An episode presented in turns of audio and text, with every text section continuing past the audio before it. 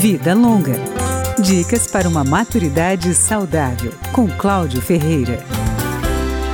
Perder a memória é um dos maiores medos de quem envelhece. A neurologista Tânia Novaretti recomenda alguns cuidados para preservar o que se viveu ou aprendeu. O primeiro item é a alimentação. O ideal seria mudar a nossa comida a cada dia, ter uma dieta variada em pequena quantidade. Outra providência importante é preservar o sono, ter horário para dormir, evitar comer muito perto da hora de ir para a cama e não se deitar ainda mexendo no celular. Durante o sono, nós consolidamos nossos aprendizados do dia. O sono é importante em qualquer faixa etária. Problemas como pressão e colesterol altos ou diabetes afetam o funcionamento do cérebro. E a neurologista lembra que uma vida estressante prejudica a chamada memória de trabalho, relacionada às atividades do dia a dia.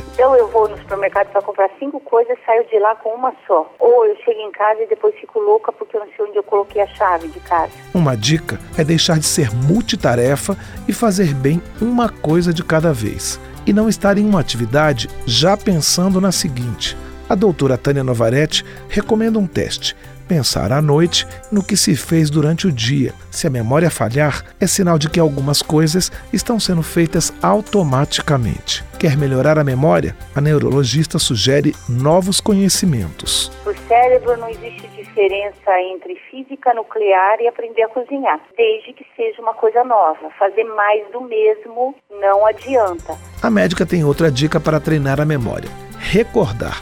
Pode ser uma música, uma poesia, uma receita e até uma oração. Vale a pena tentar.